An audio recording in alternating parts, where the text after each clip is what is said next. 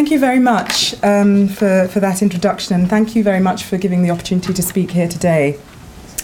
Um, before I start speaking, I think I'll just say a little bit about my background. Um, as uh, Patricia said, I am from Wood Green in North London. I grew up there, my family still live there. I was there the week before the riots. I do live in Paris. I commute regularly. And um, a lot of my. Uh, the first encounter, the first time I heard what was going on was actually I was in an airport. I was in an airport lounge. Um, I'd just been doing some teaching in Dakar in Senegal, and uh, I was coming. I was in Dakar, and I saw this screen, CNN, uh, North London riots, and I was I was just like dumbstruck. I was what I was thinking, or oh, maybe they must be mistaken or something. They're talking about East London and South Africa or something. They're not talking about. they started talking about Wood Enfield and Wood Green, you know, places far too familiar. And it was really odd because I was in this place which is so far away, yet the. Uh, the, the, the, kind of uh, the, the, the, the, the, kind of presentation of, of what was happening in London was was on a par with uh, CNN global kind of media reporting of rioting and upheavals everywhere. So it was a very kind of surreal um, experience and a very lonely one because no other people in the room could like feel this the, the, what it what it what it felt like for me. So it was really it was really odd. Um, yeah, so I'm from Wood Green. I've been here. Uh, I did my doctorate here, and and I've been moving um, between North London, here, Africa. And so my, my perspectives, in many ways, uh, are, are, comparative ones, um, as, as, as well as experienced uh, based. I've also, as Patricia said, been involved in a research project that looks at, compares the experience of black people basically living in France and the UK. And a few years ago, and for the last maybe for the last 10 years or so, there's been this raging debate about which system works better? Have we gone far, too far, too far in the UK with multiculturalism? And um, has it not just uh, crept up to haunt us in the 7 7 um, events and so on. And this whole revival of the idea of social cohesion as opposed to multiculturalism. And in France, they're looking at it the other way, obviously, because France is a republican tradition uh, where, or a particular version of a republican tradition where um, difference, visible differences, religious differences, and so on, are recognized um, by the state. In fact, it's still um, taboo and illegal actually to collect data on race or ethnicity. So France has been kind of looking with very eagle eyes at what's been happening in the UK um, and, and, and sort of comforts itself, the political class comforts itself with a kind of, oh, we told you so, this is what communitarianism does. Okay, so I'm kind of, I've got my, uh, you know, um, I'm straddling these two worlds and looking at how they, they, they look at each other. So um, this presentation really, I'm trying to, and based in many ways on, on some of the what's been the work been done on France, in fact, um, particularly since France's 2005 riots. Um, I'm trying to look at uh, the, the, the, the, UK. I'm trying. I'm wondering whether um, a political perspective isn't really what we need what we need here. I mean, as Patricia said in her introduction, a lot of the presentations, the portrayals of what the riots were about that were being um, expressed by a political class and through the media were essentially well, kind of four four different sort of recurring themes. You know that the riots were essentially not racial. Uh, uh, yes, there was this incident that sparked them off, the death of Mark Duggan, but that was just a catalyst for looters to run wild. Okay, so there was the police, if attacked at all, um, are essentially called up because of their inability to logistically manage the public order problem, but not because there was a racial thing there. Community leaders have also, so-called community representatives, have also um, been quoted as denouncing, in many ways, um, rioters as looters, gang members, and not with a political agenda as such. So there's this, uh, uh, and, and then as uh, Patricia said, you know, this constant theme of what we have here are people beyond the pale. Um, Tony Blair famously in The Observer, quite late on, a few weeks after the riots, in fact, wrote a, a very much quoted piece actually about how what we were looking at was a beyond the pale category with different moral, um, from a different, working on a different moral logic than the rest of us. And from that came all the discussions about, uh, you know, um, broken families, uh, um, absent fathers, etc., etc. So those are kind of the kind of the ways this thing has been been looked at. And what I'm, I've got just a few. I won't go on too long. I'll give myself like five, five, seven minutes. Am I all right for seven minutes? You're fine. Okay, right. so I'll just kind of, I'll just, I've written this piece and I'll just present it to you and then maybe kind of pull out a few things. Okay, so last month's riots have been widely dismissed in the British press as the work of criminals who use the pretext of the shooting of a black man by the police as an excuse for theft on a massive scale, the mindless destruction of public and private property. And ultimately, the loss of human life. Interestingly, um, here there were what five people killed. Was it five people killed in, in France, where the riots in 2005 took place over like a three just a bit over three week period. There was a lot, the press reported a lot of destruction, wanton destruction of private property, etc., but no, no deaths apart from the original killing of um, two young people who were um, hiding from the police in, a, in an, an, incinerator and were electrocuted. That's what, what sparked off the French riots. But no one, apart from those killings, died. Okay. Um, yes, uh, yeah, research from Oxford, okay, sh- um, comparing the lives of young people from African backgrounds in France. That's what my research does. I'm looking specifically at people of African immigrant uh, descent born and brought up in the UK or France, shows that the riots are always riots are always political, in spite of how inarticulate the language of violence may appear or however removed it is from a bullet pointed political agenda. So, you know, some of the things that community quoted community workers were saying was, yeah, these guys, it's nothing to do with um, demanding racial equality or anything like that that we've associated riots with, with the par- in the past, um, you know, because it's inarticulate. But some very interesting work on the French riots by people like Didier Lapeyronnie has, has talked about how, you know, rioting in itself, however inarticulate, the, the language. It, it's about trying to reclaim a political space. And what are we doing here? We're all talking about the riots. So, um, you know, for, for areas, for, for people in extreme circumstances of marginality, it's a language of violence that is controlled by them, more or less, even though the media comes in and projects it. But there is a very powerful argument, I think, to be made about looking at this thing as a, as a different kind of politics okay.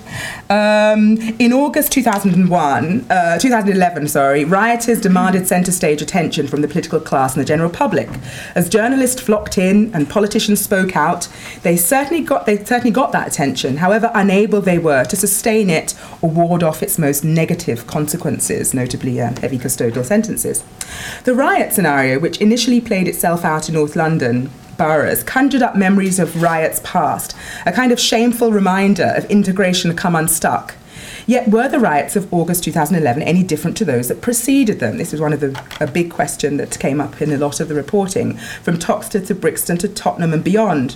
Photo footage of looting youth on the rampage and detailed renditions of items stolen, using um, retailers targeted, and the impunity with which looters appear to have organised and operated using social media networks, etc., which was widely reported, suggested that the riots were the work of kim- criminal gangs, the socially marginal, for whom little but punitive redemption is possible.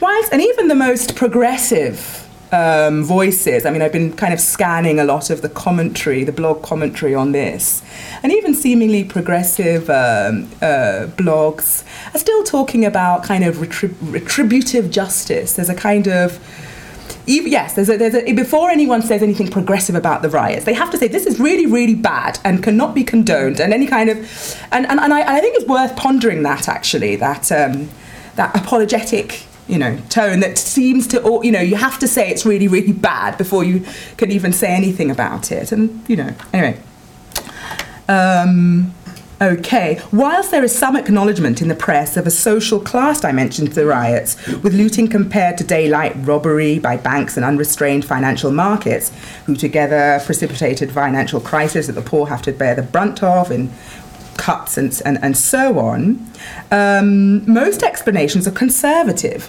and blame breakdown of family values, irresponsible parenting, etc.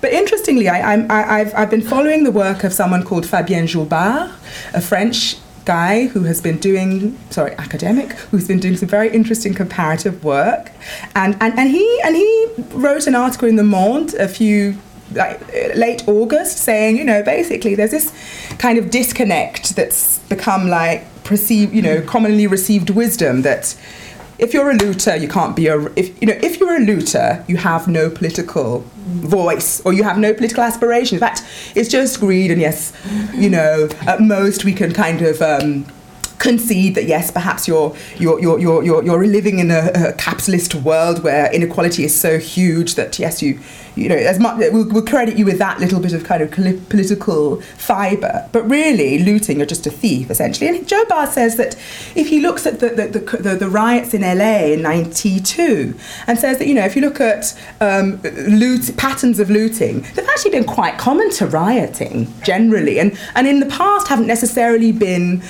separated out from the political, you know. So he, he says that in, in, in, in the States, in, in LA in 92, you know, Korean, Korean shops were specifically targeted by, targeted by African American looters um, because of the way um, there, were huge, you know, very strong perceptions of uh, racial injustice directed against those those particular shops. So we shouldn't be doing we shouldn't be this doing this either or thing too quickly.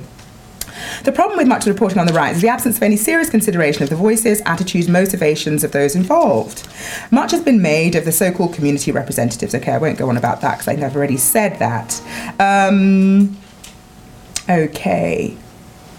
Um, hold on a minute we need to broaden our understanding of what we mean by political and look more closely at how and why the extrajudicial killing of a black man galvanized particular categories of youth across the country in this spectacular way.